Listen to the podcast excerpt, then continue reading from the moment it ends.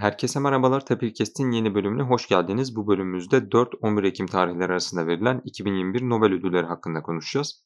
Daha önceki Nobel bölümlerimizde de yaptığımız gibi fizyoloji ve tıp, fizik ve kimya ödüllerini geniş bir şekilde ele alıp en sonda diğer alanlara edebiyat, ekonomi ve e, barış ödülüne değineceğiz. Bu sene fizyoloji ödülü ısı ve dokunma reseptörleri hakkında yapılan çalışmalara verildi. Fizikte ise gündem kompleks, karmaşık sistemlerdi ve iklim modellemeleriyle birlikte spin glasslar fizik ödülüne layık görüldü. Kimyada ise asimetrik organokataliz alanında çalışma yapan bilim insanlarına ödüller verildi. Bu ödüllerin neden verildiğini, hangi alanlarda ne tür gelişmelere ulaştıklarını ve ilerleyen günlerde neler göreceğimizi, bizim tahminlerimizi bölümümüz içinde sizlerle paylaşıyoruz. Keyifli dinlemeler dileriz.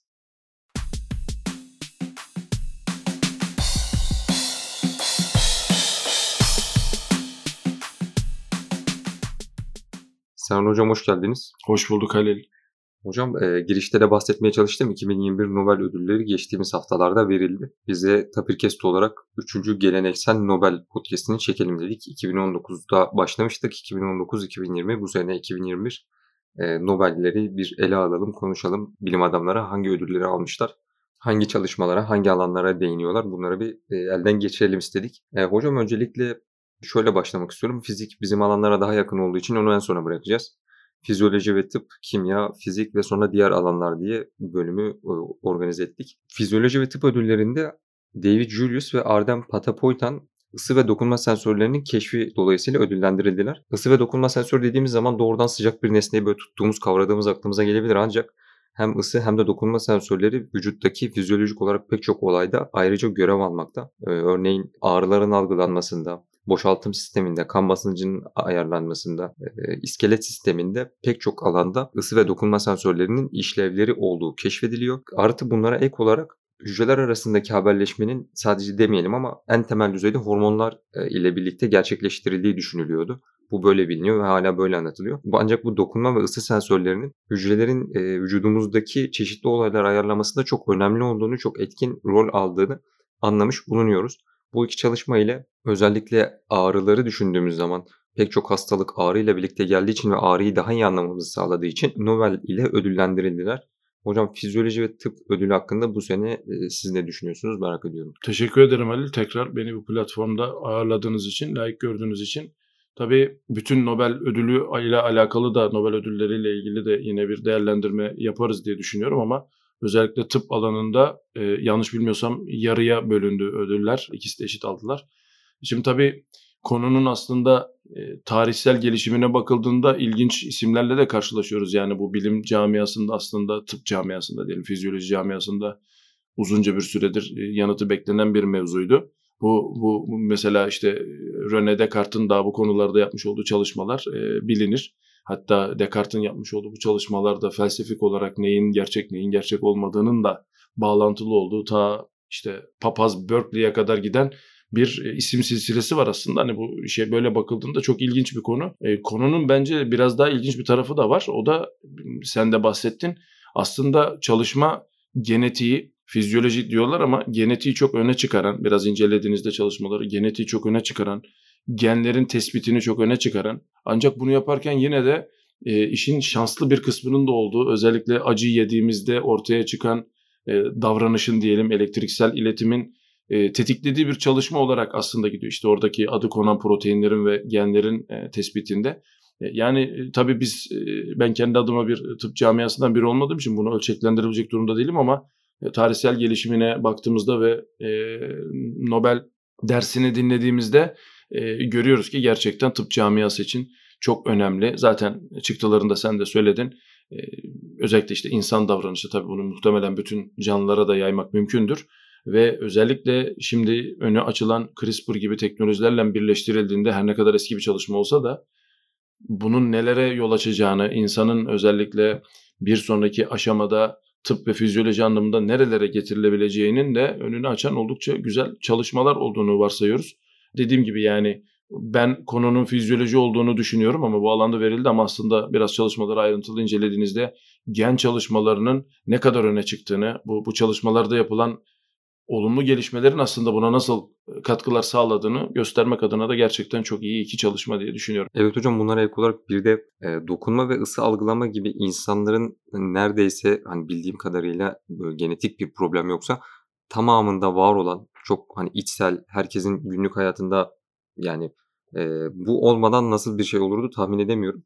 E, böyle bir konunun e, reseptörlerinin işte bunun vücut tarafından algılanmasının daha iyi açıklanması için yapılmış bir çalışmanın aslında e, 2000'li yıllardan başlayıp yeni yeni böyle olgun bir seviyeye gelmesi de insanı biraz şaşırtıyor çünkü hani o kadar e, benimsemişiz ve o kadar e, hadi dokunmak yani bir şey tutmak o kadar normal bir şey ki bizim için ama bunun içindeki sistemleri anlamaya çalıştığımızda buradaki fizyolojik süreçleri anlamaya çalıştığımızda çok ileri seviye bahsettiğiniz genetik araçlara girmemiz gerekiyor ve hani bunun Nobel ödülü 2021 yılında veriliyor. Bundan önceki verilen ödülleri düşündüğümüzde e, aslında şu an bu tekrardan bence öğrenmemiz gereken çok şey olduğunu, kanıtlarından biri olduğunu düşünüyorum. Siz de katılır mısınız? Ben katılıyorum buna. Aslında e, belki ikinci kısım yani diğer yarıya alan e, çalışmada özellikle mekanik etkinin elektriksel işarete nasıl dönüştüğünün aslında yine e, hep söylenen o bilimsel çalışmada çok çalışan insanlara denk gelen tırnak içerisinde şansın ne kadar önemli bir faktör olduğunu da görüyoruz. Yani bu insanlar bu çalışmaları yaparken senin de söylediğin gibi genetik konusunda ortaya çıkan ilerlemeler, teknik ilerlemeler yani daha iyi gözlem, daha iyi ölçme bunların hepsi bir arada. Bir de işte söyle mikropetri diyorlar galiba işte özel bir çubukla e, bir takım hücre grubu, bir hücre dizisi uyarıldığında bir elektriksel işaretin gözlemlenmesiyle ortaya çıkan bir keşif. Şimdi bu tabii e, belki çalışma alanı bu değildi ama bu keşifle birlikte birden o domino taşı etkisi ortaya evet. çıktı. Yani bunlar bir araya getirildi. Gerçekten bunları gözlemek çok keyifli. Senin de söylediğin gibi yani bizim için içselleştirilmiş olan, bizim için doğduğumuzdan beri içinde olan dediğin gibi çok temel bir problem yoksa e, hemen hemen bazı canlıların hepsinde olduğunu bildiğimiz bir yapının e, ancak neredeyse tamamıyla anlaşıldı. Belki tamamıyla demek çok tehlikeli ama yani çok önemli bir kısmının artık anlaşıldığı bir durum söz konusu. Tabii belki de söz etmemiz gereken ikinci bir durum da bu mekanizmanın çok yüksek oranda anlaşılması artık işte zaten e, alanı da belli ettiği gibi yani önümüzdeki dönemlerde ortaya çıkacak olan ilaçların da aslında bugün kimyada da bahsedeceğiz.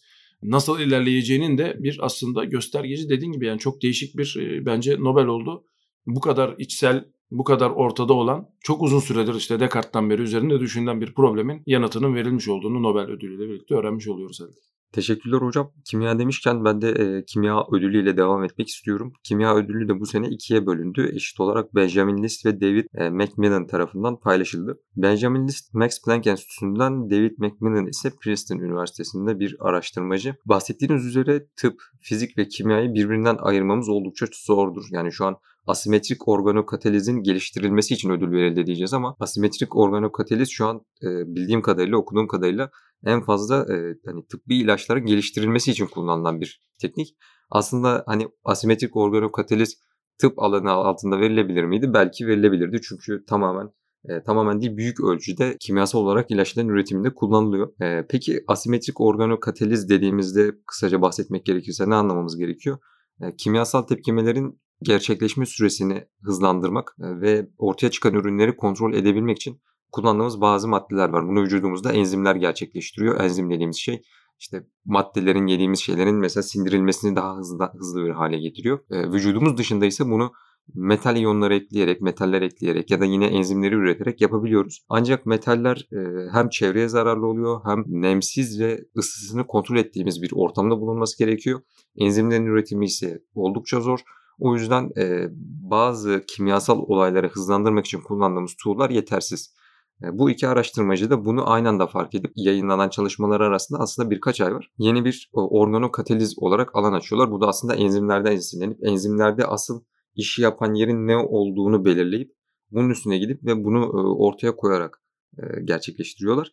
Bunun öncesinde bir de asimetrik ne demek ondan bahsetmek gerekiyor olabilir. Yani moleküllerde ve kimyada çeşitli oryantasyonlar var bu elementlerin birbirleriyle yaptığı bağlarda. Bunların oryantasyonları değiştiği zaman yani mesela bir hani limon kokusunu almamızı sağlayan bir kimyasal bir e, bileşen var. Ancak bu bileşenin aynada yansıması bize portakal kokusunu veriyor. Yani bu kadar net farklılıklar gerçek ortaya çıkartabiliyor bu oryantasyondaki değişiklikler. Ayrıca e, ayrıca demeyeceğim. Bu nedenle e, bu asimetriyi kimyasal olaylarda sonuçta elde edeceğimiz üründe kontrol etmek istiyoruz. Çünkü istemediğimiz sonuçlara da yol açabiliyor. Kimya ödülünü böyle kısaca özetlemek istedim hocam. Şimdi e, sizin kimya ödülü hakkındaki fikrinizi almak istiyorum. Aslında çok bağlantılı olduğu bir tane anahtar nokta var. Ben de e, makalelere baktığımda ödülle ilgili e, araştırmaların nasıl özetlendiğine baktığımda sonuçta uzman olmadığımız için benim gördüğüm bağlantı e, fizyoloji tıp ödülündeki e, söz konusu moleküllerin, söz konusu genlerin ve söz konusu hücre yapılarının aslında ortaya koyduğu iyon kanallarıyla da alakalı bir durum var. Ki Nobel ödülünün, kimya Nobel ödülünün ikinci kısmında özellikle enzimlerin oluşturulabilmesi için işte geliştirilen bu teknikte metal olarak yani metal yoğunluklu, metal tabanlı tekniklerin artık çeşitli nedenlerle vazgeçilmesi gerekti. İşte çevresel nedenler başta olmak üzere tutar. Bunun yanında başka senin de söylediğin gibi uzun süreli yan etkiler e, biraz açıkçası bilim adamlarını bu konuda çekindiriyormuş. E, yaptığımız okumalar bunu gösteriyor ama işte o iyon kanallarının tespiti konusunda da böyle bir e, yaklaşım ortaya koyduğu için bu çalışmalar fizyoloji ve tıp ödülünde böyle bir ben paralellik açıkçası hissettim ilk okuduğumda ilk e, bu araştırmalara baktığımda ancak kimya ile ilgili söylemek istediğim ekstra bir şey daha var. O da senin de az önce bahsettiğin konuyla bağlantılı yine bir asimetrik işte organokatalisis denilen yani başlığın Nobel'e layık görülen kısmı uzunca bir geçmişe sahip. Yani bu iki bilim adamı bunu ilk yapan kişiler değiller. Ancak Nobel dersinde de görüyoruz ki kimyacıların aslında ellerinde sihirli değnek olduğunu iddia ettikleri bir tekniğe karşılık gelip bunu en üst düzey başarımla belli aşamalarda istenen çıktığı neredeyse %100'ü ulaştıran e, bilim adamları olduğunu gördüğümüz için bu ödül aldıklarını söylemek lazım. Yani bir keşiften ziyade ortada olan bir tekniği e, saflaştıran diyelim, e, en iyi hale getiren, verimleştiren ve bunun birden çok alana yansıması olduğunu da açıkçası gösteren bilim adamları olduğu için tahmin ediyorum Nobel e, Komitesi tarafından ödülle layık görüldüler. Bu noktada hocam David Macmillan'dı hatırladığım kadarıyla e, yaptığı çalışmalarda aslında asıl amacının mevcut hani kimyanın o zaman literatürde kataliz konusunda pek çok farklı çalışma olduğunu, pek çok farklı araç geliştirildiğini söylüyor. Ancak fark ettiği şey şu, endüstride kullanılan yöntemler ise çok dar bir alanda sıkışmış durumda. Bunun nedeninin ne olduğunu sorgulayıp e, en büyük etkinin metal ile yapılan kataliz işlemlerinin masraflarının çok fazla olduğunu ve bunları gerçekleştirebilmek için dediğimiz gibi çok e, kontrollü ortamlar gerektiğini söylüyor. Bunun ardından bu işlemi ben nasıl e, daha verimli bir hale getirebilirim ki e, endüstride de bu kullanılsın diye bir e, amaç edilmiş kendisine ve sonucunda şu an bildiğim kadarıyla e, karmaşık e, moleküllerin sentezinde dahi metallerin kullanımına göre 3000-4000 kat daha yüksek verimlilikle çalıştığını söylüyorlar. Yani bu da inanılmaz bir gelişim demek. E, bu nedenle sizin de bahsettiğiniz gibi aslında biraz daha kullanımını yaygınlaştırmak ve daha erişilebilir bir araç haline getirdikleri için sanırım CRISPR-Cas9'da da böyle bir durum var. Hani onun da daha erişilebilir ve kullanılabilir bir araç olmasını sağlayan bilim insanları var. Bunun da ilerleyen günlerde Nobel alacağını düşünüyoruz ilerleyen senelerde. Evet evet özellikle Japon e, bilim e, ekibi başında yine Japon bilim adamının oldu. Seninle de konuşmuştuk.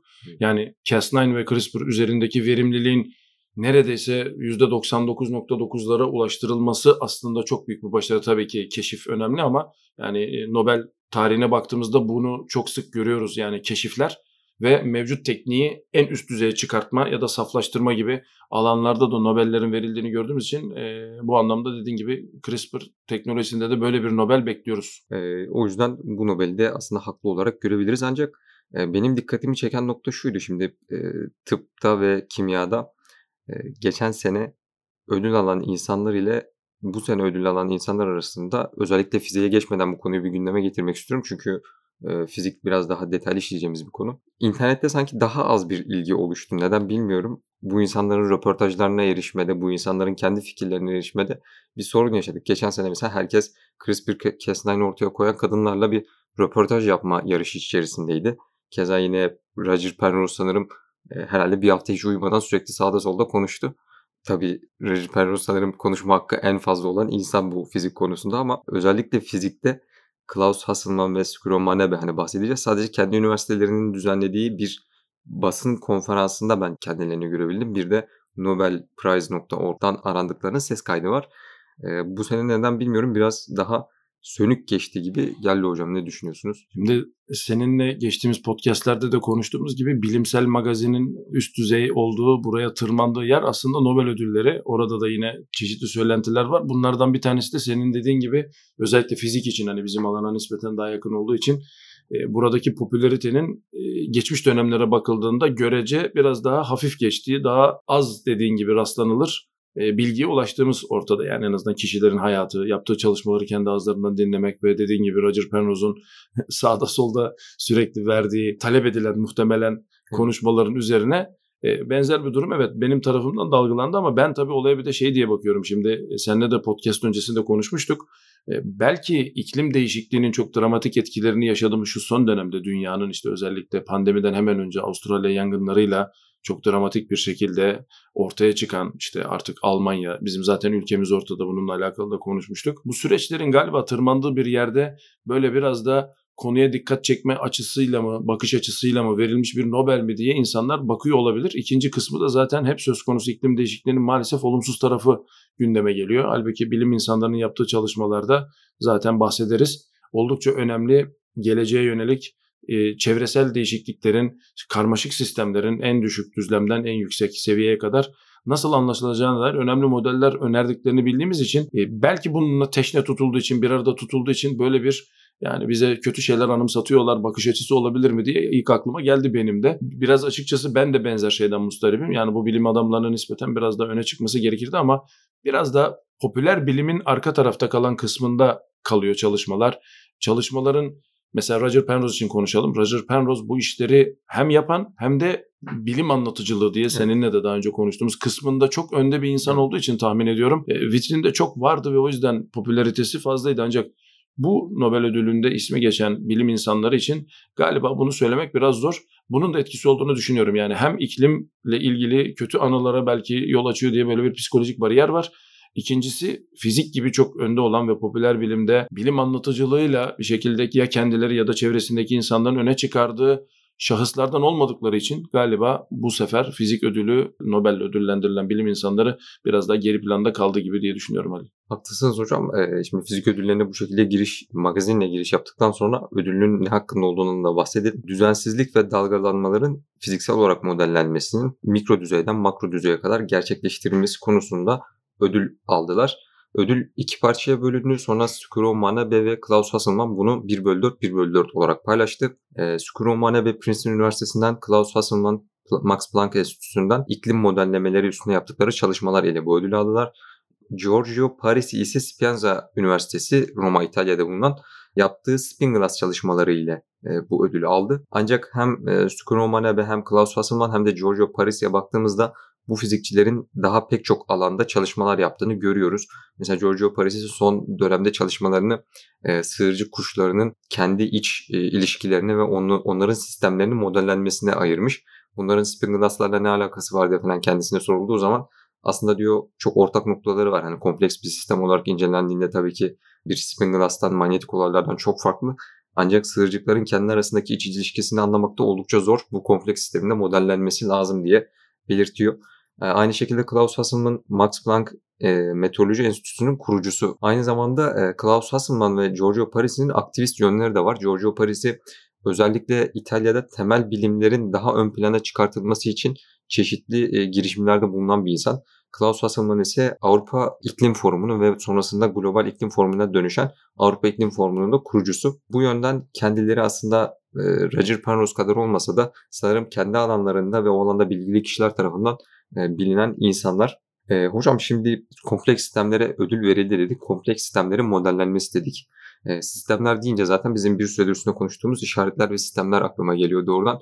Zaten okurken bu sistemlerin modellenmesinde sürekli yine kara kutu yaklaşımlarının yapıldığını, bizim işaretler ve sistemler podcastlerinde e, konuştuğumuz e, olasılıksal e, değişikliklerin mesela e, günlük hava olaylarının iklime nasıl etkisi olduğunun e, bağlantısını kuran Klaus Hasselmann'ın makalesini okuduğunuzda bunları geniş ölçek ve düşük ölçek diye ayırıp e, zamandan bağımsız olarak aslında e, nasıl bir etki gösterdiğini, hava olaylarının, günlük olayların iklimi nasıl etkilediğini anlatmaya çalışıyor kendisi. E, bu konuda sistemlerin, kompleks sistemlerin özellikle modellenmesinde size danışmak istiyorum. Zaten e, layığıyla açıkladın bence Halil. Orada en önemli, en dikkat çeken konu tahmin ediyorum Nobel ödülüne layık görülen çalışmalar için çok önemli bir kısmı zaten Nobel sitesinde de geçtiği gibi yani rastgele süreçler. Yani sonuçta karmaşık sistemler denince işin içerisine e, bugüne kadar bildiğimiz matematiğin biraz daha dışına çıkan, biraz daha ortodoks olmayan e, yöntemlerin girdiği ama olasılıktan kurtulamadığımız yani olasılığın bir şekilde sistemde her zaman olduğu ancak bu etkinin çok dramatik yerlere ulaşabildiği durumlar söz konusu. Yani işte bu zaten e, belki bunu iklim deyince çok insanların şu an gündeminde olduğu için kolay anlıyoruz ama benzer bir durum çok daha çok daha yavaş ölçekte yer kabuğunun hareketleri için de söz konusu.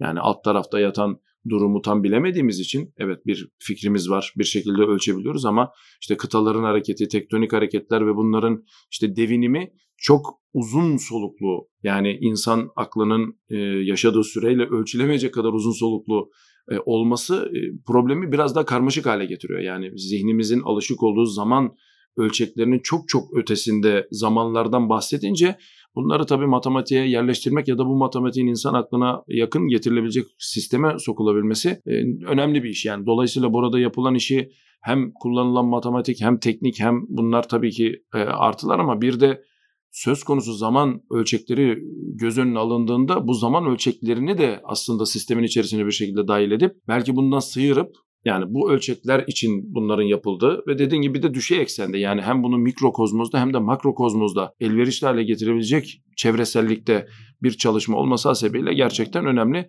Ancak e, tabii benim değinmek istediğim konu e, vaktimizi çok taşmadan şu olacak. Bu sene özellikle yani yaşadığımız işte 2021 yılı içerisinde bunların aslında 1940'larda 1950'lerde de gündeme geldiğini göz önünde bulundurursak bence biraz bir paradigma değişimi yaşanıyor. Önceden iklim değişikliğine işaret eden bilim adamlarına bakış ve bu bilim adamlarının bir kısmının maalesef parayla satın alındığı bir durumdan artık bunun bir gerçek olarak, bunun insanların gözleri önünde yaşanan bir durum olarak söz konusu olması hasebiyle bu bilim adamlarının yaptığı çalışmaların ayrı bir yere konması gerektiğini düşünüyorum. Çünkü 1950'lerde bunu yaptığınızda karşınızda e, baronların olduğu ve sen ne diyorsun dur bakalım seni satın alabiliyor muyuz diyen bir grup varken artık bunu söyleyen bir grup belki var ama etkisi artık 1950'lerde 1960'larda gibi değil. O yüzden bu çalışmanın önemini ben e, bu açıdan da değerlendirmek istiyorum. Yani bu 1950'lerde olsaydı bunu belki bu kadar e, duymayacaktık, bu kadar önem arz etmeyecekti ya da bu kadar insanlar ilgilenmeyecekti ki ki biz göreceli olarak az öne çıktıklarını düşünüyoruz bu işleri takip eden kişiler olarak. Ancak e, tahmin ediyorum artık bu son yaşanan olaylardan sonra da e, bunun önemi bence Nobel Komitesi üzerinde de e, önemli bir baskı oluşturdu diye düşünüyorum. Ve belki de fizik e, ki bundan birkaç sene önce öte gezegen tespitiyle ilgili de bir tartışma yaşamıştı malum. Yani biraz popülaritenin de Nobel komitesi üzerinde etkisi olduğunu düşündüğüm bir e, Nobel ödülü olduğunu düşünüyorum. Her ne kadar çok haklı bir Nobel ödülü olduğunu yapılan çalışmaları zaten sen layığıyla anlattın. Görsek de biraz popüler kültürün, biraz e, zamanın ruhunun Nobel komitesi üzerinde baskı oluşturduğunda tekrar e, gündeme getireceğimiz bir bence Nobel oldu diye düşünüyorum Halil Fizik. Yani bu noktada sanırım Skuro Manabe'nin e, Princeton'da düzenlenen toplantısında, basın toplantısında sorulmuştu. İşte bu noktada politikacılara ne söylemek istiyorsunuz, işte neler yapılması bekliyorsunuz diye. Kendisi şey söylüyor. Evet diyor iklimleri modellemek, iklim değişikliğini görmek ve e, bu sistemi çözmek ve şu an bir iklim değişikliği kriziyle karşı karşıya kaldığımızı söylemek çok zamanımızı aldı. Çok zor bir şeydi. Ancak bu Amerika'da o işte Beyaz Saray'da gerçekleşen politik e, entrikalardan, politik oyunlardan oldukça kolay bir sistem diyor. Yani en zor diyor orası diyor. Orayı çözmek en zor diyor. Biz diyor kolay olanı başardık diyor. Şu an sadece yapacağımız tek şey diyor politikacıların bu konuda gerekli önlemleri alması. Aynı zamanda Klaus Hasselman da şunu ekliyor. Biz her türlü şu an araca, teknolojiye ve üretim kapasitesine sahipken bu iklim krizinin çözülmeyişi sadece diyor siyasal politik bir şeydir. Bunu çözebilecek her türlü kapasitemiz, imkanımız ve teknolojimiz var. Sadece bu konuda insanların e, bilinçlenip bir şeyler yapması gerekiyor ve insanların bu yönde hareket etmesi gerekiyor diye kendisi e, fikirleri, kendileri fikirlerini böyle belirtiyorlar. Dinle, izleyicilerimiz dinlerse e, oldukça keyif aldım yani o basın konferansını izlemekten. Çünkü kendisi e, aynı zamanda David Macmillan'da hem eğlenceli işi severek yapan hem de insanlara oldukça tatmin verici bir şekilde cevap vermeye çalışan zeki insanlar olarak görünüyorlar. Ancak Klaus Hasselmann'ın dediğim gibi Almanca basın konferans var. Bir de biliyorsunuz hocam Almanlar İngilizce kullanımında falan Max Planck Enstitüsü biraz e, katılar sanırım. onların henüz şeyine erişemedik. Üstelik Klaus Hassel'ın 2 yaşından itibaren İngiltere'de bulunmuş ve üniversiteye kadar İngiltere'de yaşamış aslında ana dili hemen hemen İngilizce olan bir insan olarak e, maalesef bu sorunları yaşıyoruz. Özellikle dile getiriyorum. Konuyla bağlantılı aslında son bir şey daha söylemek istiyorum müsaadenle Halil. İklim değişikliği denince bunun modellenmesiyle alakalı aslında önemli bir de bir, bir, bir öz yineli problem ortaya çıktı. Hatta siz de e, podcastlerinizde bahsettiğiniz IEEE Spektrum'un son sayılarında da söz konusu oldu. Yani özellikle bu son yaşanan yangınların bir anda hiç beklenmeyecek şekilde işte ülkeler birliğinin, uluslararası birliklerin öngördüğü sıcaklık e, seviyelerine inebilmek için birden çok ciddi bir karbondioksit salınımının aslında bunu nasıl e, alt üst ettiği de söz konusu. Yani söz konusu şey yani söz konusu çalışma ilginç bir şekilde eğer öngörebilirse kendi içerisinde bu devinimi nasıl e, işte kompleks sistem dediğimiz nasıl tetiklediğini de aslında modelleyebilecek. Hani bunu da bir örnek olarak söylemek istedim çünkü bunu iklim değişikliğinin bir sonucu olarak da görebilirsiniz ya da iklim değişikliğinin içerisinde bir etki olarak da görebilirsiniz. İkisi birbirinin işte yumurta tavuk sorunu gibi bir durum. O yüzden zaten kompleks sistemler diyorlar. E, o anlamda gerçekten çok önemli çalışmalar bunlar Ali. Teşekkürler hocam. E, son olarak diğer Nobel ödüllerinden de bahsederek podcastimizi tamamlamak istiyorum. Abdurrazak Kurna e, Nobel Edebiyat Ödülünü aldı. E, kendisinin e, kolonyalizm ve e, mülteciler hakkındaki yazmış olduğu e, eserlerinden ötürü bu ödüle layık görüldüğü gündeme geldi. E, tanıdığım sosyal bilimciler çevremden bildiğim kadarıyla kolonyalizm son dönemde zaten yine oldukça popüler olan bir konuydu. E, modern dünyanın, sosyal medyanın, internetin aslında nasıl eski kolonyalizmi tekrar getirdiğini ve insanların kültürel olarak diğer ülkelerin kültürleri tarafından nasıl değiştirildiğini, halen o yani Avrupa'nın Amerika'ya mesela kendi kültürünü götürüp orayı şekillendirmesiyle şu an sosyal medya araçlarının dünyanın çeşitli bir tarafa gidip işte Netflix'in e, diğer yayın araçlarının oraya gidip oranın kültürünü değiştirmesi arasında şu an tamamen birebir bir ilişki olduğunu, aslında hiçbir şeyin değişmediğini, halen kolonyal bir dünyanın devam ettiğini söylüyorlar. E, bu yönde tabii ki sosyal bilimler deyince hani çok tartışmalar alevleniyor. Ancak bildiğim kadarıyla bu tartışmalar orada önemliydi ve bu ödülü özellikle buna dikkat çekiyor diye düşünüyorum. Nobel Barış Ödülü ise Maria Ressa ve Dimitri Muratov'a verildi. Kendilerinin e, demokrasinin temel taşlarından biri olan özgür ifadeyi savunmalarından ötürü. Ekonomi ödülü ise fiziğe benzer olarak önce ikiye sonra tekrardan iki bilim insanı arasında ikiye bölündü. David Cart ödülün 1 bölü 2'sini iş ekonomisi alanındaki çalışmalarından ötürü aldı. Joshua Engrist ve Guido Imbens ise nedensel ilişkilerin metodolojik olarak incelenmesi konusunda yaptıkları çalışmalardan ötürü bu ödülü aldılar. Aslında yine ekonomi alanında bizim alanlarımızın oldukça ilgili olduğunu düşünüyorum.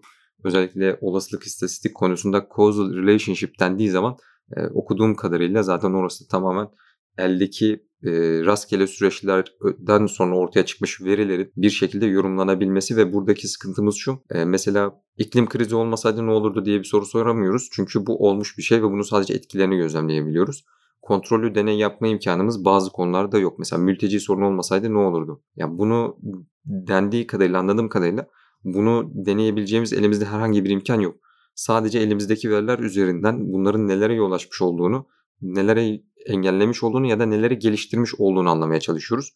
Bu yüzden aslında ekonomi ödülü sosyal bilimler alanındaki yapılan çalışmalarla da önemli bağlantısı var. Sosyal deneylerin bu tarz yaşadığımız e, olayların e, nasıl etkileri olduğunu daha metodolojik bir şekilde, daha iyi bir şekilde anlayabilmek ve bunların nedenselliğini kavrayabilmek için ortaya konulmuş çalışmalar. E, o yüzden e, ekonomi ödülünü özellikle merak edenler varsa causal relationship yani nedenselliği zaten biz uzunca konuştuk hocam sizde nedensellik ilişkilerini daha iyi anlamak için bunun farklı alanlardaki uygulamalarını görmek için okumalarını tavsiye ederim. E, hocam teşekkür ederim katıldığınız için. Son olarak eklemek istediğiniz bir şey var mı? Şöyle bir şey söylemek istiyorum Halil.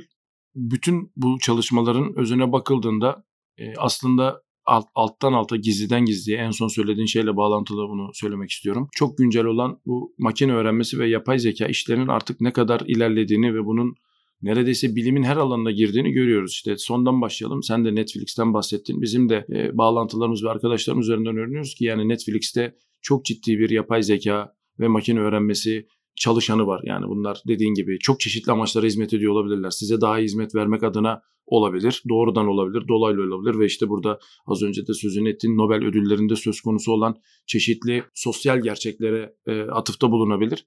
E, bu bir tanesi. İkincisi zaten senin de söylediğin gibi yani karmaşık sistemlerde çalışan fizik ödüllerinden, bilim adamlarından bir tanesi zaten başlı başına bu konuya son zamanlarda gönül vermiş durumda. Ben konuyu bir de fizyoloji açısından değerlendirmek istiyorum. Zira senle yine podcast öncesi konuşmuştuk. E, protein katlanmasıyla alakalı süreçleri simüle etmek ve bunları daha olmadan hızlı bir şekilde görebilmek için yapay zekanın, bilgisayar araçlarının, hesaplama araçlarının nasıl kullanıldığı da ortada. İşte kimyada zaten keza öyle. Ya bunların hepsini bir araya getirdiğimizde görüyoruz ki çok uzun süredir aslında bilim camiasında adı konan hemen hemen herkesin artık çalıştığını iddia ettiği bir alan olan yapay zeka ve makine öğrenmesinin e, artık bilimde de çok önemli bir etkin, baskın faktörü olduğunu söyleyerek, bunu not ederek ben de sözlerime son vermek istiyorum Halil. Çünkü yavaş yavaş bunun haricinde olan bir alan yok ya da bir şekilde bununla alakalı bir şey yapmadığınızda tutunamayacağınız bir yere doğru itiliyoruz gibi hissediyorum. Bunu da bir bilimsel eleştiri olarak e, almanızı isterim Halil. Teşekkürler hocam katıldığınız için. ilerleyen senelerde yeni Nobel bölümleriyle görüşmek üzere diyelim. Herkese iyi haftalar diliyoruz.